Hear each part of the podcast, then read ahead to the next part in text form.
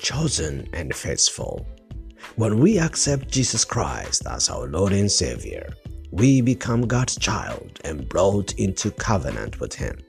We're no longer ordinary human beings. We're now called chosen and faithful.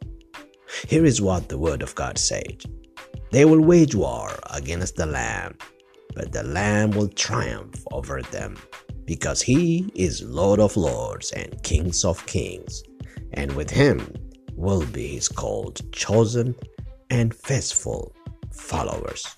Revelation chapter 17, verse 14. Did you accept Jesus as your personal Lord and Savior? Do you need prayer or spiritual guidance? Feel free to contact us.